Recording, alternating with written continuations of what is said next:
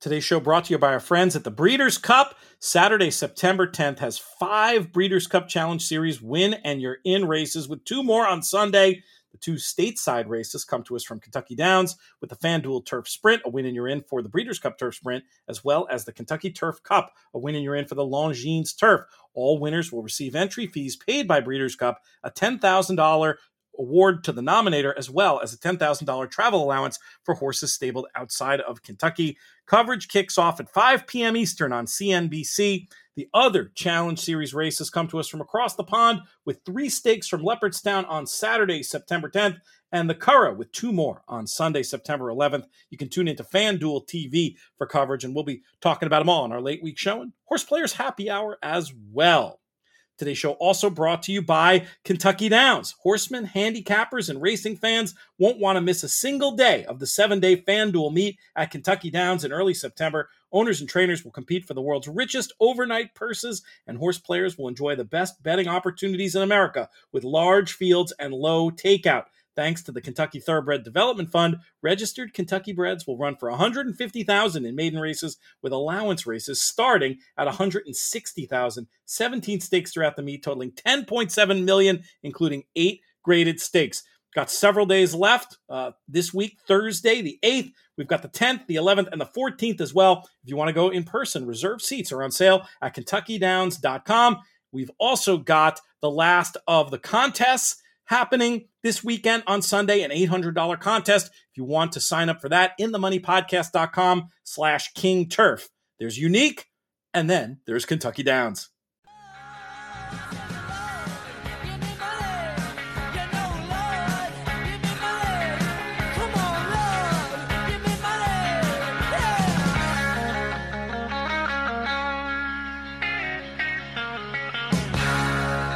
Hello and welcome to the In the Money Players podcast. This is our show for Wednesday, September 7th. I'm your host, Peter Thomas Fornatale, back with you in the Brooklyn bunker once again. And yeah, it's been a long time, two months or so, since I sat in the bunker and did uh, one of our shows. It's good to be home, even though it's not going to be for long, getting ready actually within a couple of hours to hop on a plane and fly to Nashville and go to Kentucky Downs for this Thursday, hang out with our Global Tote friends, see our Kentucky Downs friends, all kinds of fun people. Sounds like some Breeders' Cup people going to be around too out there. So very much looking forward to that. No, um, no, no rest for this traveler, but hey, you can't complain when your job, quote unquote, is following horses all all around the country we will be recapping Labor Day weekend. And my goodness, is there an awful lot to recap? Looking out to uh, Del Mar, of course, Saratoga as well. And to do it with me, we bring in the man who's been uh, helping with recaps all summer long and a bit before that as well. Popular guest on the network. You know him from his work over at inthemoneypodcast.com as well as many other places. He is Nick Tammaro. Nick, how are things? How are you? Uh, how are you recovering from the Saratoga meet? I'm doing great, Pete. I'm just I'm doing the normal recovery. I'm not the uh, limousine riding, high flying, jet setting son of a gun that you are. That's off to uh, Kentucky Downs in just two days. But I'm I'm going through the normal post Saratoga, post Labor Day slumber.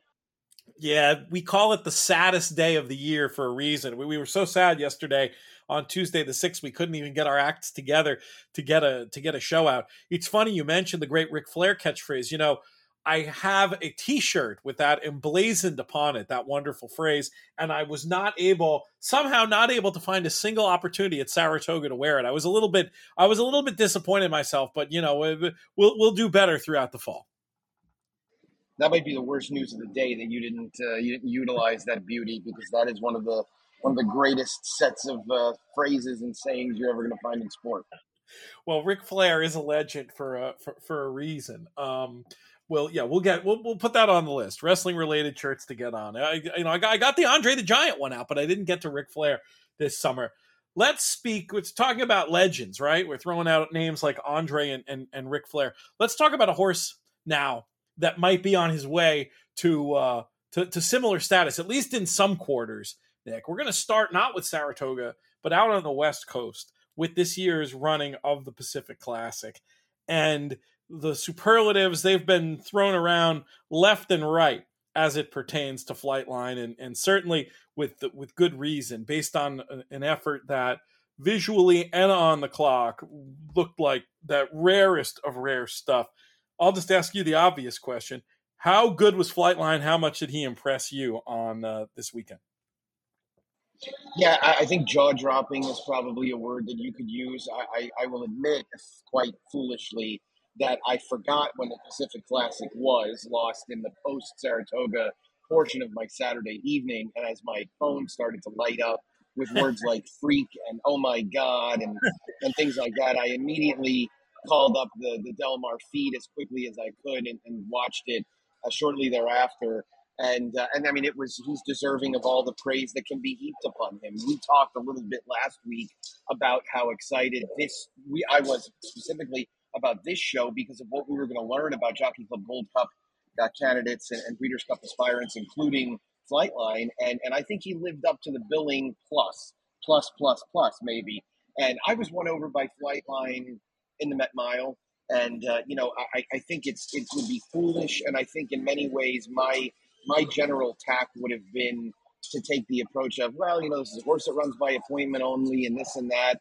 And after he won the Met Mile, I thought, you know, it really doesn't matter. He might run every three, four months, but when he does, he's so incredibly good. And that was the best performance I've seen in a very, very long time. Certainly since Ghost Zapper's Iselin from a speed figure perspective, but just from a visual perspective, you know, it reminded you of some of the incredibly smashing wins we've seen by older horses over the years, including Frosted in that mile, Quality Road's Donn, you know, uh, and then races, of course, prior to 2000 that really stick out. It was amazing. Uh, he is a, a tremendous racehorse and one that while, uh, you know, he may not exactly be made of iron, what he is made of is enough to impress just about anybody, including any skeptic, as he proved quite clearly on Saturday. The Beyer speed figure came back 126, extremely rare air. Ghost Zapper did have a 127 in the slop in the uh, in the Iselin back in the day, and then you had horses in the 90s like Will's Gold and Gentlemen and excuse me, Will's Way, Formal Gold and Gentlemen putting up 128s. Those are the highest Beyer speed figures within the published era. I believe, if I'm remembering this right, that if you made a Beyer style speed figure for Secretariat's Belmont, you would have got something in the low 130s. I mean, how far back are we going, Nick, to come up with a horse that you feel like uh, we can compare to to Flightline? How how how how crazy do we want to get here? I mean, I think the Secretariat comparison, at least secretary, Secretariat's Belmont, as far as individual performances go, it deserves some mention. And you know, when Sham when Sham hurt himself in the early part of that Belmont, the balance of the field was not exactly impressive. So, I mean, Secretariat did Secretariat ran an unbelievable race, and and I think the I don't. I guess what I would say is it's not unfair to invoke Secretariat as far as a comparison point from that performance alone. It was that good, and, and it was that sort of routine in terms of how efficiently Flightline ran and how summarily he completely dismissed his rivals. It's um, it's, it's deserving of that kind of, of praise, I would say, because it was it was definitely that good. I mean, I don't remember a specific handicap division or even three year old division performance that was that impressive, that impressive visually, that impressive on the clock in quite some time. So I, I think going back to the spectacular bid secretariat type of era, I think is totally fair at this point.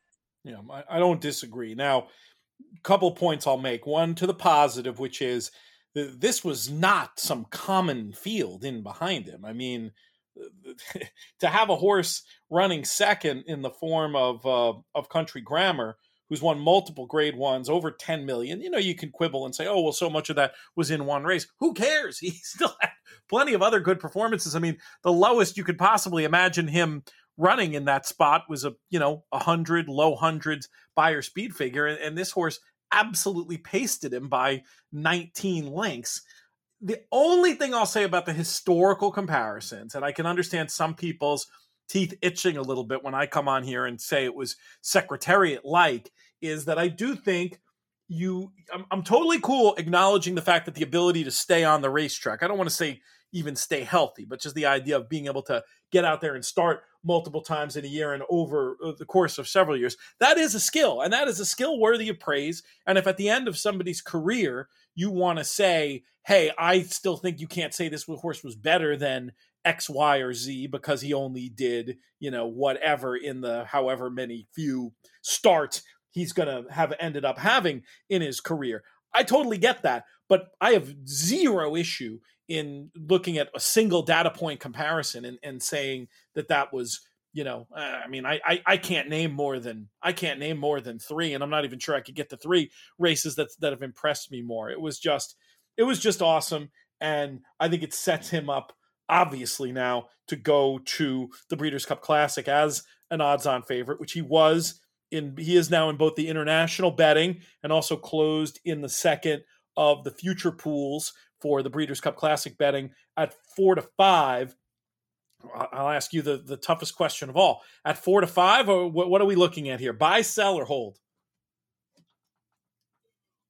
Oof, four to five. Um, hold, I would say. I don't know how much I'm buying it. You know, I guess if it's a if it's all bets or action, that's a little different because of course you're always worried about Flightline making a race you know, the fact that he runs so sparingly is, is always of some concern. But, you know, if he starts, if all things being equal, and we get the field that we're sort of anticipating, which probably includes one of the vanquished runners behind him in the Pacific Classic. We're going to talk soon about the Jockey Club Gold Cup, so we'll have the winner of the Jockey Club Gold Cup, Olympiad. We'll have Life is Good. We'll have a couple of also rans from uh, from both the Woodward and the Jockey Club Gold Cup. I mean, there's virtually no chance he goes off four to five. Right. Right. And he's probably one to two at most. So if you're the type of person that really likes to load up on a you know on a sub even money shot, at this point you're probably buying at four to five because if he's in the gate, he's less than that price.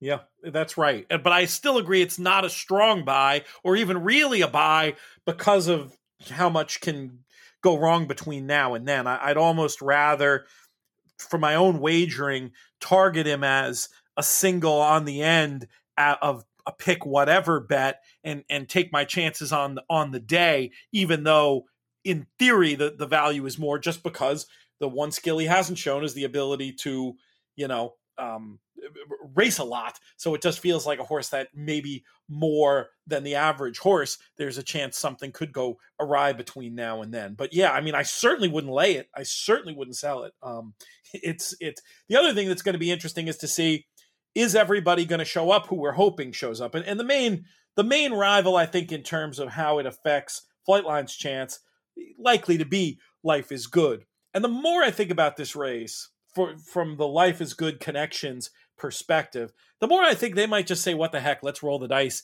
and and um, and take a shot at the classic," because they already have, you know, they already have a, a dirt mile on the resume. And, and, here's an opportunity to potentially do something really, really special. And even if they were to only run second, that's still something I think answers some questions about life is good a horse that there is a narrative around about based on the dubai world cup that he doesn't want to go 10 furlongs to run to run a good second to a freak probably still enhances his his value commercially and you somehow beat the horse and all of a sudden you know forget about what that does for your potential um, for your potential value. So I, I, but what is your gut on where we're going to see life is good? Do you think they will uh, go ahead and, and, go to the classic and, and potentially be a pace rival for flightline who you know did not have a pace rival in a meaningful way in the pacific classic? So if you want to say there's one question still to answer maybe that's the one yeah, I mean, I, I, it wasn't the greatest vote of confidence that he's going to the Classic. That Elliott Walden put a, a poll up on Twitter uh, asking whether Life is Good should run in the sprint or the dirt mile. I mean, I know very little about these, and we certainly have access to people that have much more, much more knowledge, industry related, on what it does for his value, depending on what you do. I don't see how him winning another dirt mile makes him a, a more valuable stallion at all. I mean, it seems like right now he he probably falls into that thirty to forty thousand dollar stud fee range for his first year, and and you know I'm sure there's probably a, loaded book for him. He's going to be he's going to stand at his, his owner's farm anyway. But you know, running second and or I mean, running second, I think is just as valuable as winning the dirt mile if you're running second to, to the great Flightline. who's going to be marketed as potentially the you know the, the next super stallion. And on top of that, you have the opportunity to beat him. And then if you beat him, I mean, now you're talking about maybe we're looking at a seventy-five to hundred thousand dollars stud fee in his first year, and, and, this is just a horse at a totally different level. So I don't think there's any uh, any doubt where he should go. I think it would be, you know, WinStar has sort of always purported to be a sporting type of outfit. And I think in that vein, they've really only got one option. They've got to try and tackle the beast that is Flightline in the most important race for older horses of the year. And and it does become a little interesting because, you know, we want to look at things objectively and we want to take everything into consideration. And as you mentioned, it was not a, a, particularly stout pace in the race on Saturday in the Pacific Classic. I don't know how much it mattered because he won by the length of a football field, and and he probably would have been able to handle it no matter what. But you know, yeah, I mean, it, it makes you wonder. Okay, what could happen if there is a little bit of a battle? You think about well, what is there even a possibility of there being a pace battle, or can can Irad and, and Flavien Prat sort of work it out ahead of time? That, uh, that things are not particularly fast on the front end. The third the uh, fourth quarter of the race was coded blue in Timeform. Uh, he also got 152 Timeform U.S. ratings. So I mean, it's it's kind of like you know, pick your poison. It's it's maybe the race wasn't as fast, and I think because the final time was so fast that it could look as, as if some of the internal fractions were a little bit slower. But I mean, good God, you know that horse just he is like a machine. I mean, his stride is just so fluid and it's so long, and and you think to yourself, I mean, there's nobody that could be in front of this horse that he wouldn't be able to run down. And what would the circumstances be that would keep him from being able to hold off whoever was running it in late? You know, Life is Good would make for an interesting challenge. Obviously, Olympiad is a horse that could stay within range early. I don't know if he could ultimately withstand that without paying the, the hefty price, but I want to see the best horses tackle Flightline. This is such a rarity in that we've got so much depth in the handicap division. Let's get them all in the gate together and see what happens it'll just be a great, great opportunity for racing and for racing fans. Fingers crossed for sure. I will cop to this Epicenter, who I was, you know, talking about buying five to one before the Pacific Hooks Classic. I did the Pacific Classic. I did hold fire on that on that move, and I was glad that I did after this because surely going to be um, five to one on the day, if not if not a little bit higher at this point. Even as pr- impressive as his resume is, assuming that uh, Flightline makes his way to the gate. Uh, what what price are you guessing Epicenter might be at this point after seeing what we saw last weekend? I would say, you know, it's going to depend. I mean, first of all, it's going to depend on field size, right? I mean, there were 23 individual interests in the Breeders' Cup Classic Future Wager going through them, I mean, realistically, I probably only see about eight, nine, or ten that could be in the race, and and I mean, you're figuring that a handful of those are going to be fifty to one or more. If Flightline is is you know two to five or one to two, so Epicenter probably ends up somewhere around seven or eight, maybe a little bit more than that. Um, I can't see him being being much less. Um, I have a friend who made a big, big uh, future wager in the first pool on Cyberknife at 17 to 1. He's available at 40 to 1 in the second pool, and it's probably realistically more like 80 to 1 because he's unlikely to go. My first captain future from the first pool that was uh, 68 to 1, he closed at about 113 to 1 in the second pool. So, uh, yeah, I mean, it, it, I think he ends up being, Epicenter ends up being somewhere in that 8 to 1 range or so. The only way you get substantially less than that is if Life is Good doesn't run you'll get a lower price at Epicenter. I think you'll also have a lower likelihood of him winning. Yeah, that, uh, that all sounds right on the money. While we're talking about Breeders' Cup Classic, let's go to the other Breeders' Cup Classic win in your in race from the weekend. It was won by Olympiad, who returned to form.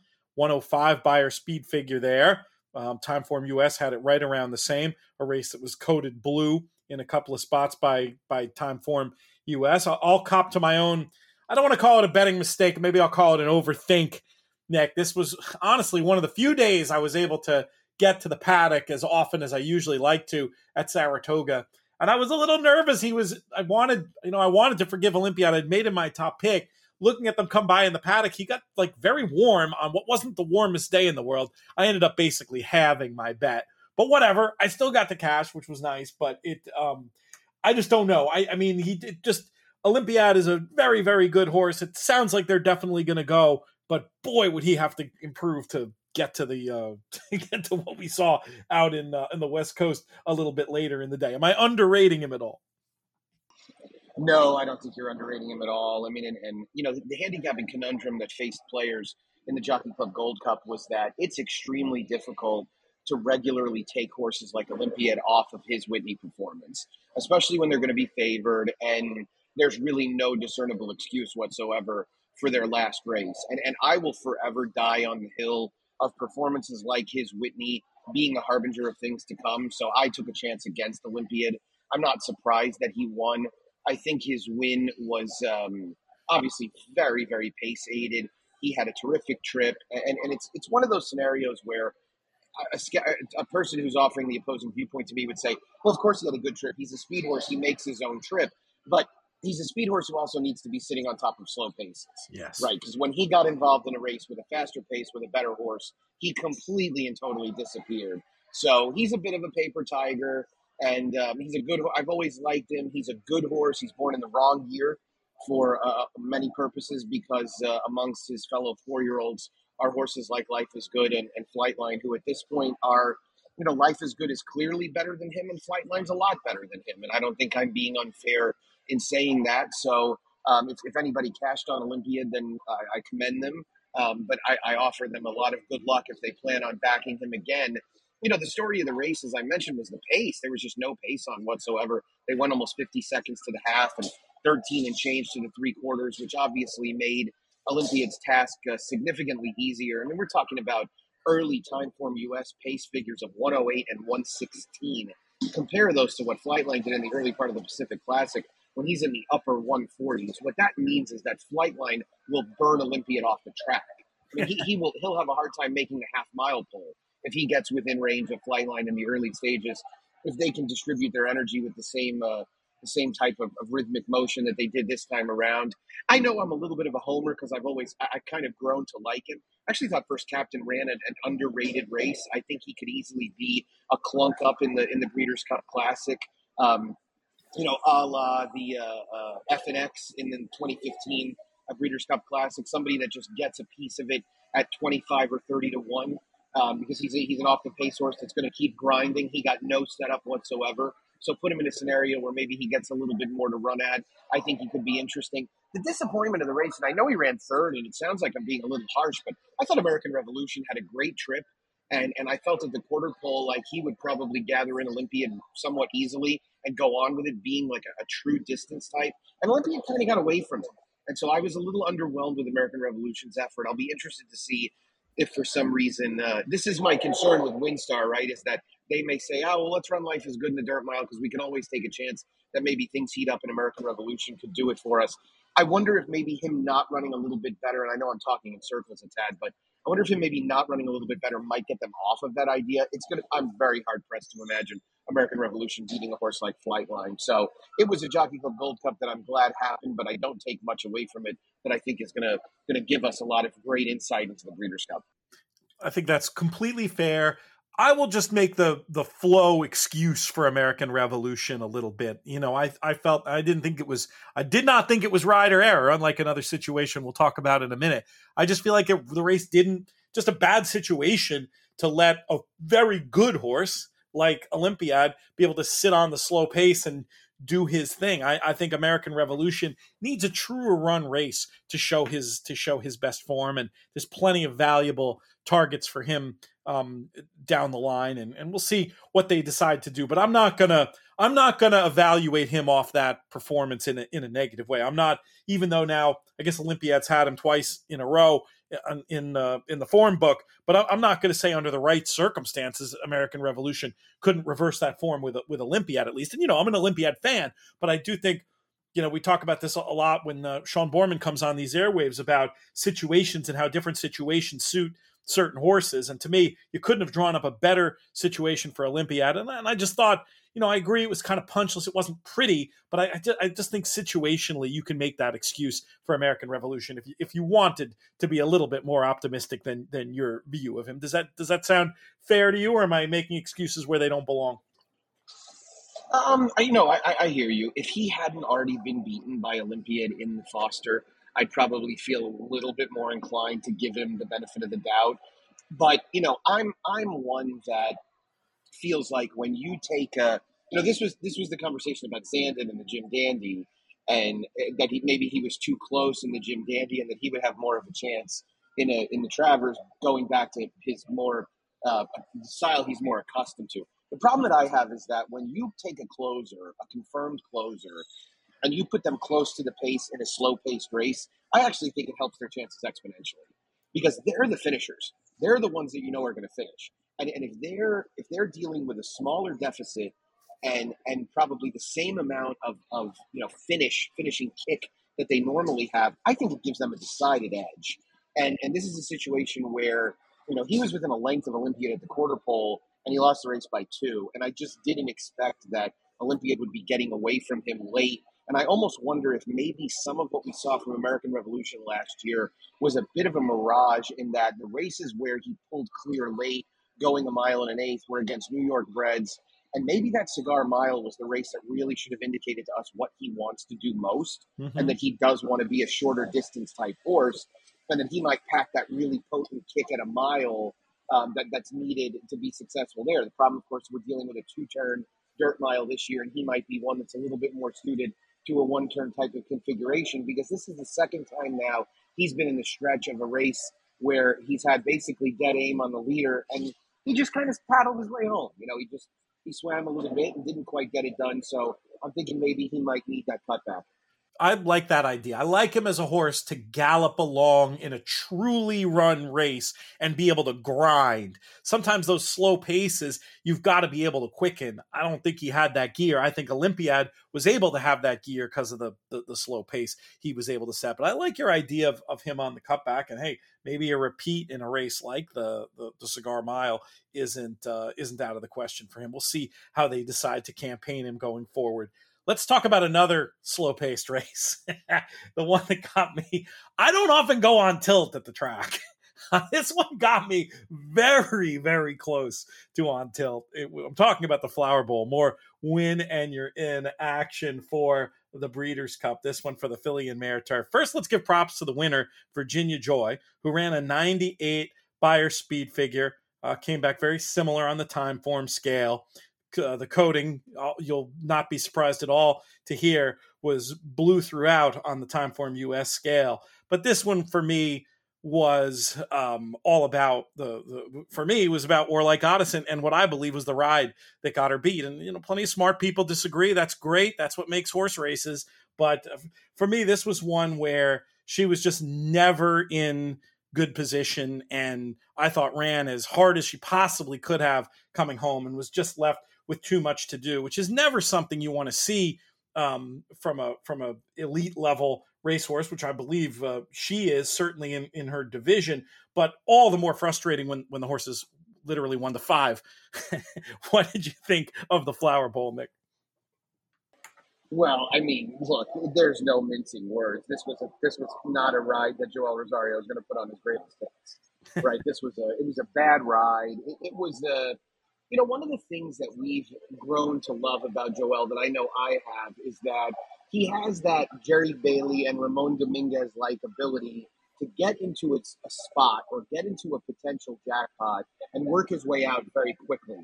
Right. I, I tell people, especially people that may not have followed racing as closely 10 or 12 years ago, that Ramon Dominguez never steadied a horse twice in a race. He steadied, he steadied very briefly, and then he got the horse comfortable, and everything was fine. And so you never worried about that going on. Joel is very, very similar to that. I think there's also an ability on a jockey's part to take a situation where they're in some traffic or they're in a dicey situation and minimize it by the way they study, whether they pull the reins very hard, whether they, you know, move their horse to the outside. There's a variety of different things they can do. Irad Ortiz is very good at this as well. Elite level riders always are. The problem in this situation is that Joel was in a bad spot from the start. And I was watching the race on the on the uh, Saratoga Live show with a, a, a novice, somebody that doesn't know, and he even said to me going around the clubhouse turn, "Isn't that horse a little too far back?" And I said, "Yes." There's no question that he is way too he is way way too far back. And the thing that you realized at that point was not only was there no pace on, which I wasn't over overly concerned that Warlike Goddess couldn't win a paceless race. But you knew also that she was either going to have to deal with traffic or have to end up waiting to go wide. And and so Joel just didn't really have a good coherent plan. And and I think that he probably got a little overly confident in her and he put her in a situation where she had way too much to do. And you know, a week before, he had a relatively similar situation happen with Jackie's Warrior, only similar in that he lost. Well, in both Warlike Goddess and Jackie's Warrior's last races, he spent a stretch drive posing for photos and and you know and, and and armchair riding them because they didn't need to really be ridden out to the finish.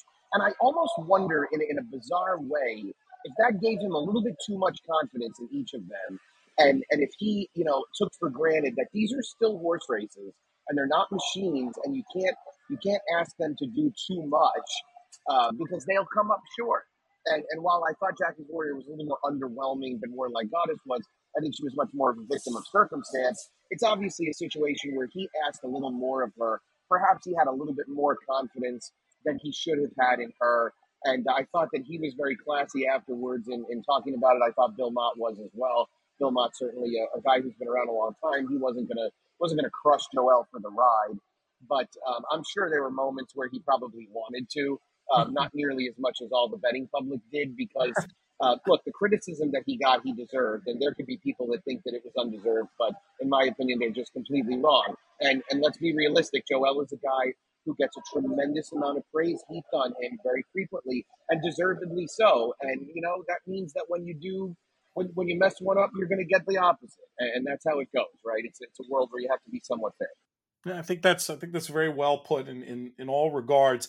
And there was there was another point that was made that wasn't so much to defend the ride, so much as to say, you know, it's a paceless race, you know, it's a closer, you know, it's Joel who is known to, you know, we, we all recognize his his brilliance most of the time, but when he makes mistakes, it tends to be asleep at the switch. in a very similar regard to, to somebody who, who would make the point to me do you really want to key your day around a one to five shot like that i mean i think that's a fair point but that's different than saying that it wasn't the ride that that got her beat because it certainly was i mean we're talking about a situation where she came home and something just shading over 21 seconds. There's only so fast you can go. She needed to have an opportunity to just be in the race earlier. And I, I, was hoping that would get recognized and she'd have been in more of an attacking position. She'd certainly done that in the past and, and under Rosario as well. So it was just very, it was disappointing. I think she's better than that.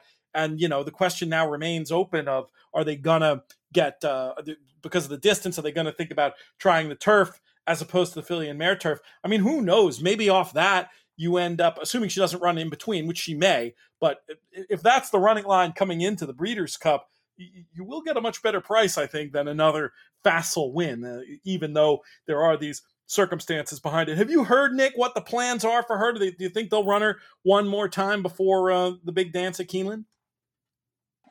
I don't think they'll run her again. Uh, I just don't know what's out there for her and I, I wouldn't run her in the Joe Hirsch Turf Classic unless you really you know that it's going to be a small field. Obviously, Gufo was a possibility for that race, but he's running at Kentucky Downs on Saturday. So, you know, I think they'll lean towards the turf. Um, I think the mile and three sixteenths is just much, much, much too short, and, and, that's why I think they'll ultimately go that direction. And I think it makes the most sense.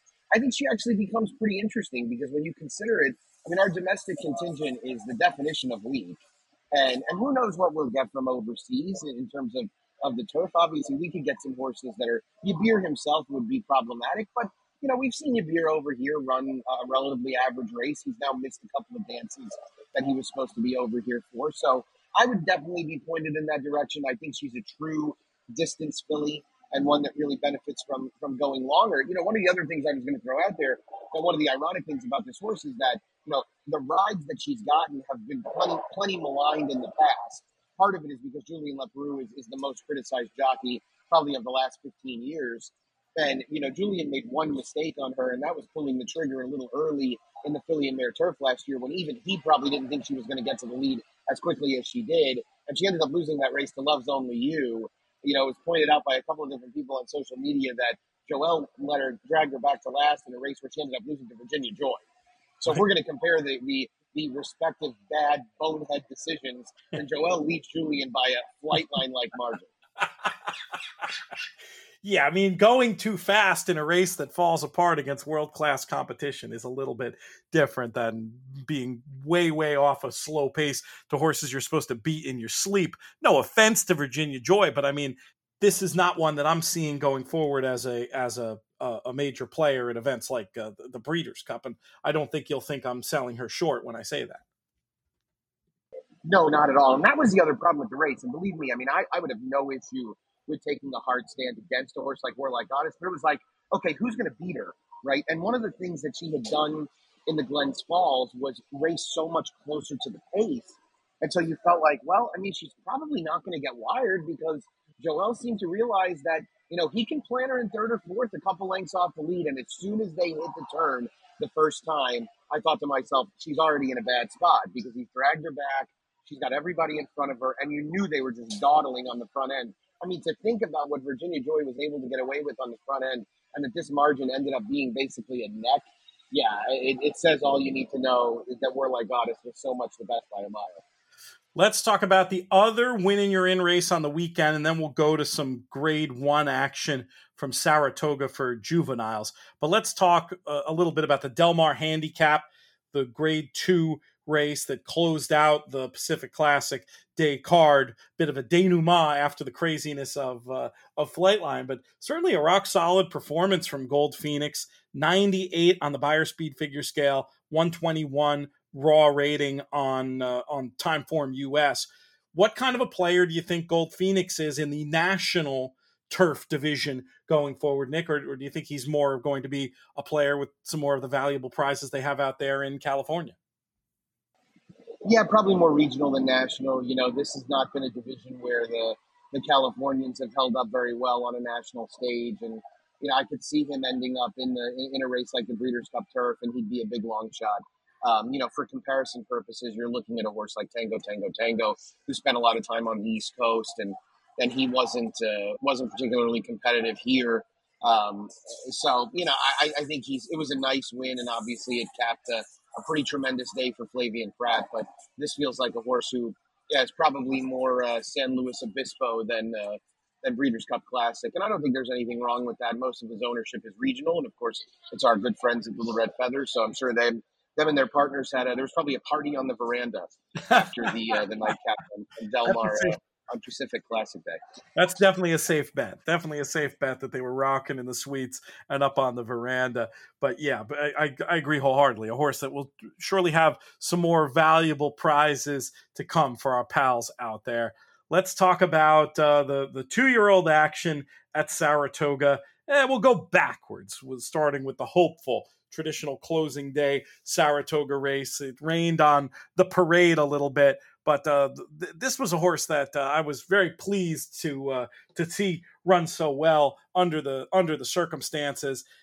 The Beyer came back in '92. How seriously are you taking this form as a pointer going forward? Simply because of the conditions under it was uh, it, it, it was run with the with the heavy slop. So Forte is interesting because he ran extremely well in his debut, and but the concern coming out of it was that he really didn't face a particularly good field, and he looked like a bet against in the Sanford. Well, then in the Sanford, he got no setup whatsoever, and he still put in a pretty decent late bid behind what looked like a nice winner. So he is probably he is not as bad as his Sanford, but maybe not as good as his debut fig, if that makes sense. I also wonder just a tad about where he caps out distance wise. And one of the things that always makes me skeptical about the hopeful is that you can get an early season two year old that is ideally suited to a sprint type of trip, and the, the hopeful suits them very well. Um, you know, would I rate Forte ahead of a horse like Damon's Mound, who beat Gulfport pretty handily in the Saratoga Special, and, and looks like he's pointed to some two turn objectives at uh, at Churchill coming up? Um, I don't know. I don't think so. I think I'll probably put them on, you know, on pretty equal, uh, equal level playing field. I, I thought Forte got an excellent ride from Irad. I thought he handled the track extremely well, which um, I don't think is a particularly big surprise. So I think the good, the best thing about him is that his ownership group is the type that wants to run in major races in New York. So he will run in the Champagne more than likely. And I think we'll get a much better sense of who he is. You know, I, I could see him being um, a little bit like Wit, who you know he kind of draws a, a few comparisons to, looking like he might have that profile of an off the pace sprinter rather than one that truly wants a, a, tremendous amount of distance. But it was a crazy price on a horse that had been a huge favorite in a in quite honestly what really was a much tougher spot last time out. So it was one of those where you know the the forgiving were able to get really justly rewarded, and it's actually part of a good. Without me going on much of a tangent, which you can you can see the, the lead up to. But um, it, it's a good it's a good handicapping lesson. We were talking a little bit about before about what you do with a horse like Olympian, who was coming out of a bad effort where there was really no discernible excuse. Forte was coming out of an underwhelming performance where there was a very clear excuse. Right, he had no pace to run at whatsoever, and he still put in a decent run and then flattened out a little bit late.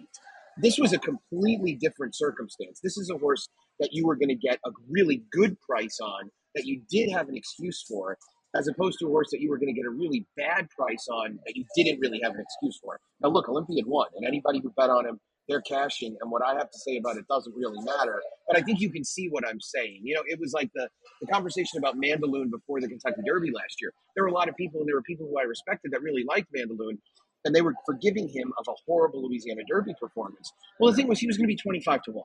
Right. Right. So if you're going if you're talking about a long shot, you're going to be more liberal in terms of, of how you approach their last couple of running lines. When you're talking about a favorite, I think you want to stick to your convictions much, much more. So this was a situation where Forte went to double his morning line and ended up offering a tremendous amount of value in a situation where there was a clear path to how you could get to him based on what had happened in his prior start you know, pedigree wise, he looks like a horse will probably be okay going a little bit longer.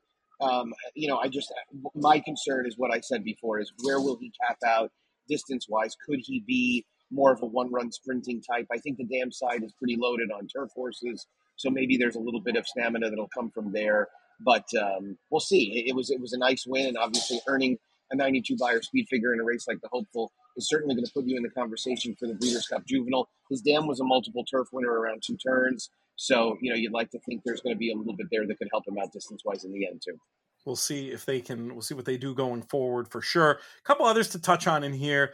Gulfport, a horse that uh, I feel like is now continuing to uh, collect trips after showing all that brilliance early.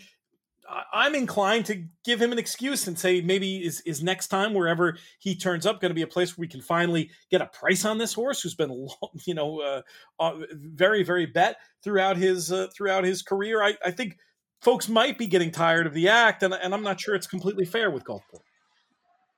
Yeah, the odd thing about him was, and Steve Asmussen said afterwards, he felt like Flavien Prat was trying to get outside, and, and and that was was why he kind of floated out coming off the turn and looked more like a get out than a than it was it being intentional to me. It looked more like he was he was kind of drifting coming around the turn. I don't know if you felt differently, but um, that's a different situation. That's not a hey, I was just trying to get out into the middle of the track to avoid what could have been a slower path on the rail. So that would be my big concern with him. I also wonder at this point, Pete, if he was just a little overrated coming off of that Bashford Manor. And and you know, it's a race that had a small field We've not really seen a lot in terms of, of horses come out of it. And um, and then Damon's Mounds, who beat him in the Saratoga Special. I know Gulfport got into some trouble around the turn, but he just hasn't finished like the same horse that he did at Churchill. So I, I wonder if he might be the pack might be catching up to him a little bit. The unfortunate thing is is that I didn't realize, of course, lost in the in all of the hubbub of Saratoga, that Disarm, who was a very impressive winner for Steve Asmussen back on Whitney Day has not worked since. Oh. I was expecting him in the hopeful. Yeah, so I wondered he was the one who I thought would almost certainly be in the hopeful. Um, I'm wondering if he ran into some kind of issue. I'm hoping that maybe whatever it is, it's minor, and we might see Keeneland. Yeah, that might be the story of a couple of the most impressive two year olds we saw with with Prank. Not, I don't think having worked since that incredible maiden win. That was one where you said Spinaway winner, the same way you might have said hopeful winner when disarm crossed the wire. Hopefully, those things are minor and they'll get back to business. Did you have any follow ups? If you know anything about that, chime in. Or I was also going to just ask if you had any follow ups on uh, on Blazing Sevens, who I thought you could maybe make some excuses for he's a horse that I would say you probably want to give a little bit of a look to moving forward. Um, you could see him showing up in a race like the Champagne and and maybe running better. You know, you you you're inclined to give all of these horses a bit of an excuse because of the slop and uh, the the also ran, so to speak. Mo Strike was bad. I don't know if that may be because Mo Strike Sanford was a little bit of a mirage, um, or maybe he didn't take to the wet track. So, you know, it's hard to to take a lot from it. I believe the last wet track hopeful winner was I'll have was uh, Trinniberg who beat I'll have another. Um, is that right? Did, or did I'll have another win the hopeful? I can't remember. In 2012, 2011, it was running the slot. Yeah. Um, so you know we'll see what. Hey, look if they if the form holds up as well as it did with those two horses, then hey, we're in good shape. there was one since. I think there it had to be since that uh, there was a Lukas winner of the of the hopeful. Um, but yeah, I'll have another did not win the hopeful. He ran in it and was uh, was actually well beaten. It was like his only, it's basically his only bad race. Um, funny enough, currency swap was the was the winner. Currency swap. Yeah. yeah, yeah, right. But then, right, that was uh, yeah Terri Pompay's first grade one. I believe believe that was also Seth Klarman's first grade one.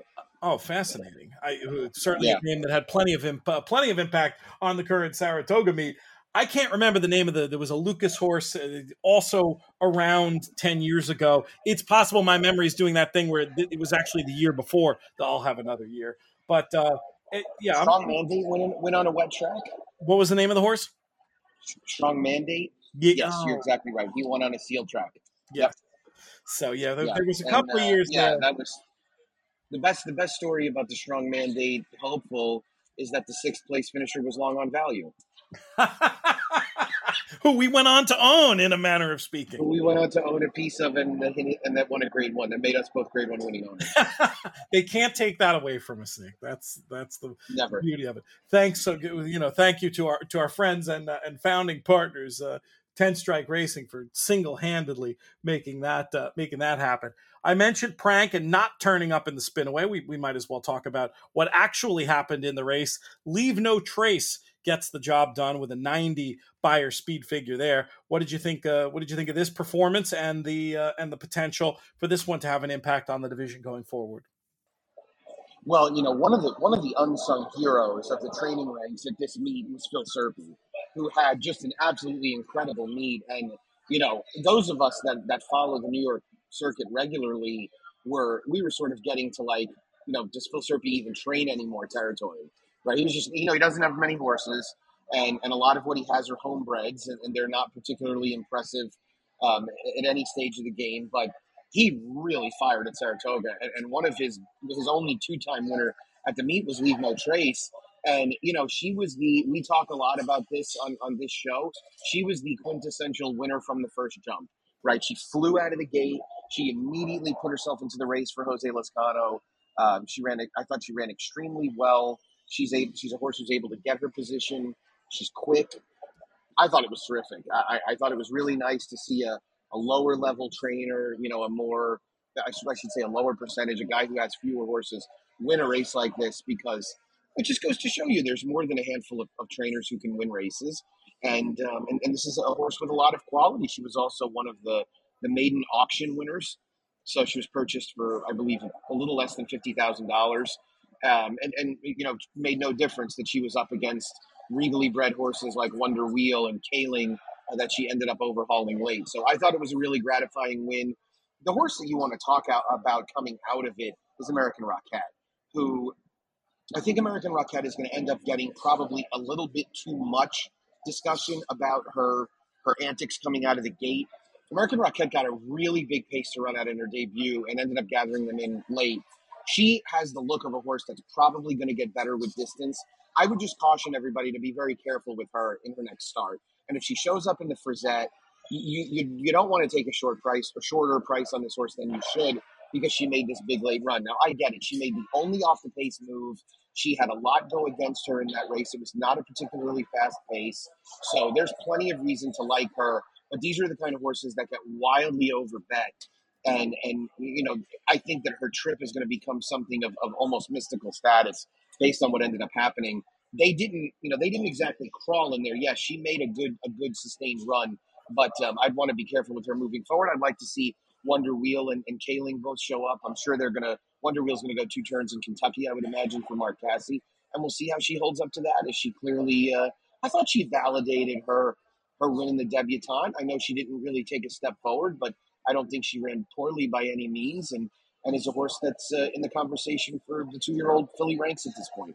No, that sounds about right. And lots of horses to watch with great interest when they come back. For me, the biggest story of the race was just really wanting to kick myself for underrating Leave No Trace. And some of it might just be that you, you get we get so used to all the the biggest names and the biggest name barns, and you say I just I just criminally underrated, um, criminally underrated Leave No Trace. And I think also being nominated as an MTO in the in the PG Johnson threw me off a little bit in terms of you know oh well it's not like they were loving her for this spot but it, it just none of that stuff matters at the end of the day. She was one who was always supposed to get a good trip and was just clearly overpriced. Were you smart enough to leave her in your reckoning of the of the race or or did you end up like like I did she was one of the ones for me. I didn't have her. Uh, I didn't have her right at the top of the heap, but I didn't underrate her terribly much. I thought there was another another situation going on here that you could read a little bit too much into,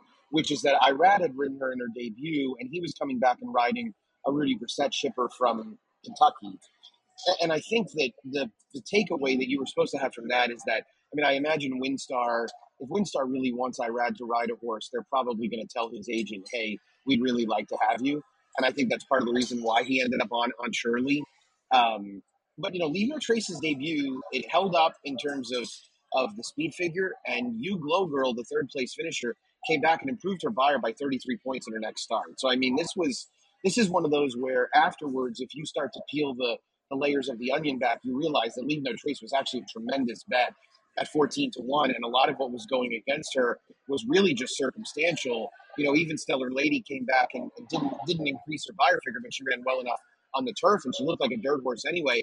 That was also a pretty hardy pace in in uh, leave no trace's debut. So there was a lot there i think that you could take away and you could take away in sort of a positive direction. You know the the Beyer speed figure makers would tell you any chance you get to get a a co-top fig at 14 to 1 you're supposed to run to the window. No doubt about it. It was a big goof up by me on the figures on the way the race was supposed to be run. We got a few minutes left in the show but i have an ad break to get in so we're going to go to that and i'll come back right after this. Fixed odds betting powered by BetMakers is back and in effect at Monmouth Park, and the early returns are fantastic, with 70% of winners paying more on fixed odds than they are on the tote. Fixed odds wagering is now available throughout the state. This is an exciting new way to bet that really puts the power to get value in your hands because the odds you bet are the odds you get. You're going to be hearing a lot more about fixed odds betting opportunities across the In the Money Media Network. Today's show also brought to you by our friends at Woodbine.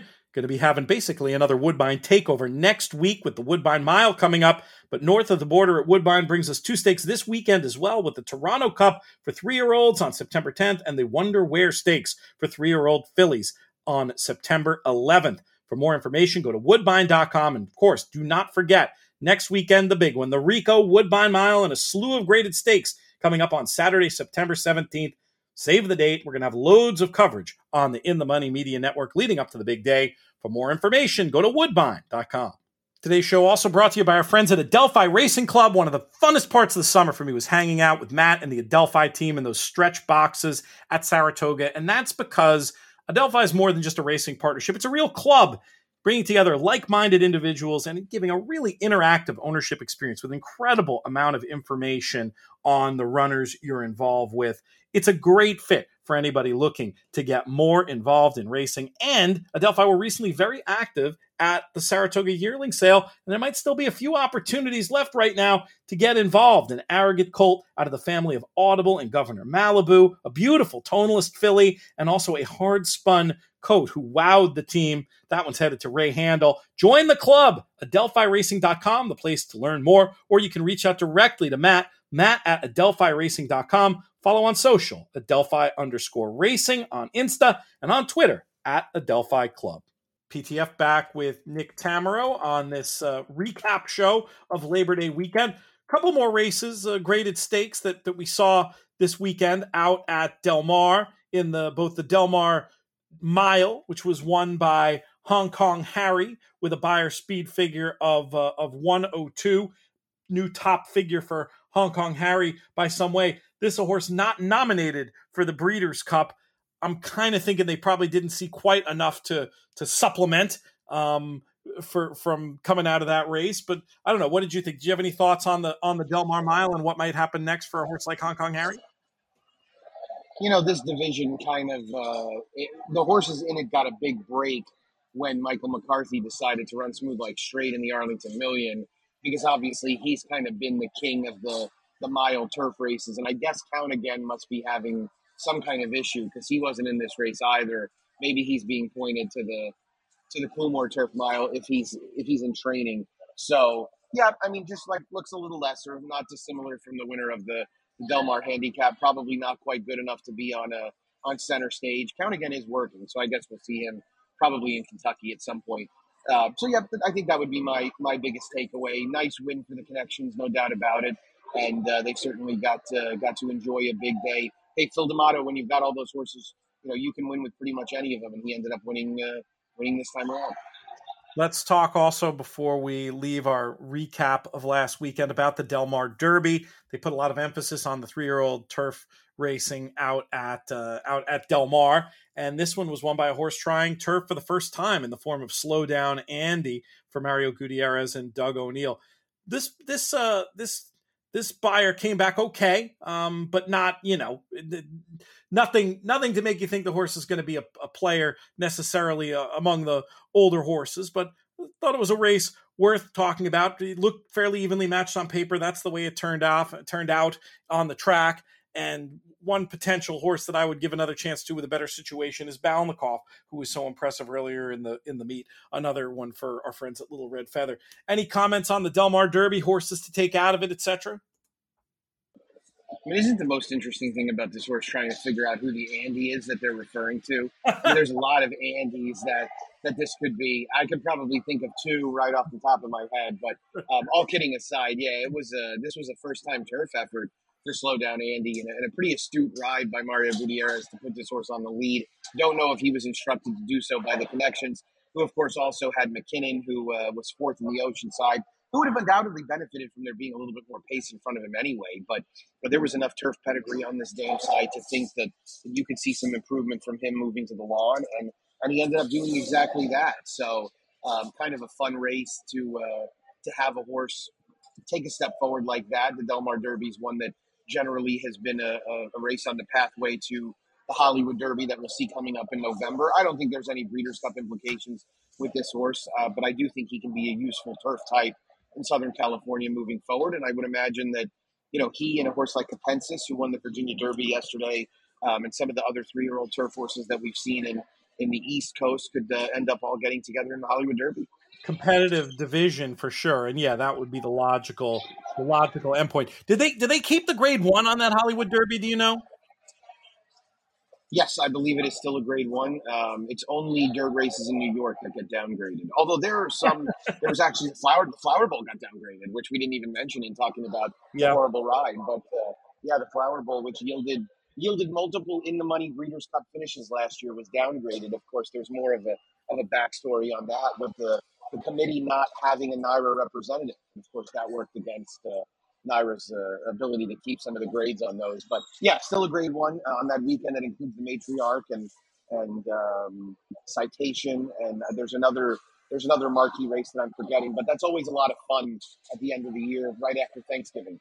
Yeah, the Turf Festival, and I think they're dividing it over two weekends this year who knows? I'm, I'm, i might have to try to get out again. I really enjoyed getting there for that. While we're talking three year old turfers, I suppose we should throw in a word for Annapolis, who uh, who got the job done in a in a short field at something on the order of one to nine in in the Saranac last week. But another horse I wouldn't be too sure. You know, looking at figures, a horse you could make a case could be at the top of those uh, three year old turfers. I would think. I know it's hard to get too impressed over romping in a four horse field at, at one to nine. But I mean, how good do you think Saranac is?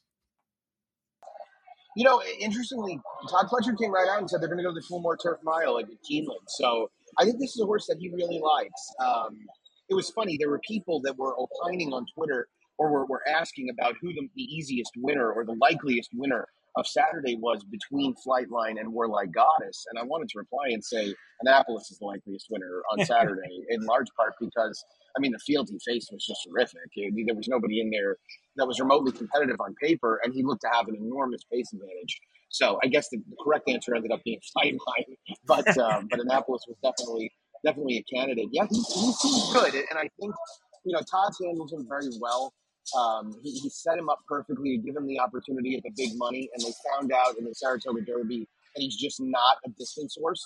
But the, there's real money out there for milers, and this feels like a horse that, if he's able to keep in one piece, will really have a say in next year's uh, Maker's Mark Mile, uh, Four Star Day races like that. 96 on the Beyer speed figure, which for his generation strong. I mean, compare that to the 86 of Slow Down Andy. One just to give a shout out to more than to comment on in in particular, but always when folks who help us out with the shows do well, we like to we like to give that shout out. Thin White Duke for an ownership group that includes Steve Christ scores in the lucky coin with a 91 Beyer speed figure. This is a horse who's been running for them for several years now and has been, you know, a terrific uh, to, terrific horse to own, I'm sure, and uh, just you know claps to them and that ownership group. Anything else you saw in any of the maiden races or anywhere else over the weekend that you want to uh, opine upon before we uh, get to wrapping this up, Nick? No, we had the three two-year-old seven furlong races on Saturday at Saratoga, and I thought Instant Coffee was a particularly impressive winner of what looked like it might have been the deepest of the races. Uh, the other two were won a little bit more handy fashion by by more front running types. Um, but instant coffee was in in the one with the, uh, the heavily touted Croupi. Um, so no surprise that that he ended up going off a pretty big price. But I thought he was interesting, and we'll see where he surfaces next for Brad Cox. He's a horse who I think you could see go straight into Grade One competition. I also thought the runner up in there, Arthur's Ride, looked like a good horse. He came out of the second place finish actually behind Disarm, and came back and validated that quite well. They ran the fastest race of the day by far. So really looking forward to uh, to seeing where he lands next. Of course, you mentioned Thin White Duke. Nice to see him get the win for uh, for Steve Christ et al. and for Dave Donk, and that probably took a little bit of the sting out of the DQ of Succulent on Sunday afternoon. That I think was a, a little bit more of a questionable call, but no, it was a really fun meet. Glad to have it uh, in the books now, and looking forward to what'll be a, a really interesting and busy fall. Instant coffee was another one of those. I just wanted to sort of punch myself in the face after the race uh, at 1490 to one. And then seeing, and I'd even seen that the great Andy Beyer who had a talking horses shift for the ages on Saturday, um, had put the horse right on top. And even after that, I went back and was like, ah, from this post, I just can't see it. It didn't didn't bother to throw into to to any of the any of the gimmicks going forward. I felt I felt extremely silly about that. What did Andy have? Like nine winners or something on Saturday on on that show? Yeah, I think it was nine winners. Really, and really funny as an aside. In, in my time doing some work for Andy Beyer, I was doing talking horses uh, with with Andy Serling in Saratoga one of the years, and, and Andy Beyer sent me a very rare text, and he said, "Good luck, little Andy can be very tough." and so I said, and I said, "Well, I'm luckily I'm very." And of course, he was referring to you know little Andy, of course, taking a lot of shots at, at his his uh, broadcast partners' picks and things like that. And so, of course, you know, Byron knew that, that little Andy and I talk racing all the time, so you know, it, it's a it was a great episode specifically because you know Andy Serling has this sort of have a take and don't suck mentality, similar to what we've seen in the past from Jim Rome, uh, and, and, that's what and that's what Andy Beyer did, right? He had great opinions. He really backed them up nicely throughout the entire show, and they ended up being right. So it was a lot of fun to see a, a legend like that really uh, show us all that, that he's still very much active, very much capable, and uh, and still very very good. That's awesome. Good, very good, very good assessment, and that was that was great to see um, from from Andy, who we're overdue to have back on these airwaves at at uh, at some stage soon. We'll make a note to make sure that we make that magic happen. Well, Nick, we're out of time, so uh, we're going to send this home. But uh, really appreciate you and, and all your help today. We'll thank our founding partners, Ten Strike Racing. We talked about them before. Also, the Thoroughbred Retirement Foundation Give generously to the great work they do for horses and humans through their Second Chances Foundation.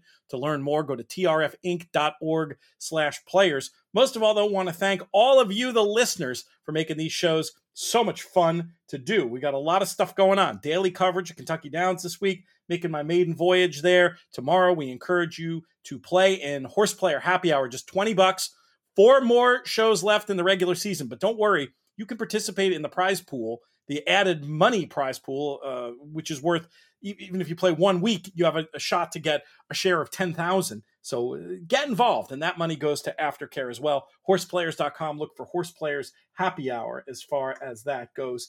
Uh, cheap and easy and fun. And then you can join Matt Bernier and myself on Thursday at four, from about four to five, as we guide you through all the action and look ahead to some Breeders' Cup win in your in action at the weekend. This show's been a production of In the Money Media. Our business manager is Drew Coatney. Our chief creative officer is Jonathan Kinchin. I'm Peter Thomas Fornatale. May you win all your photos.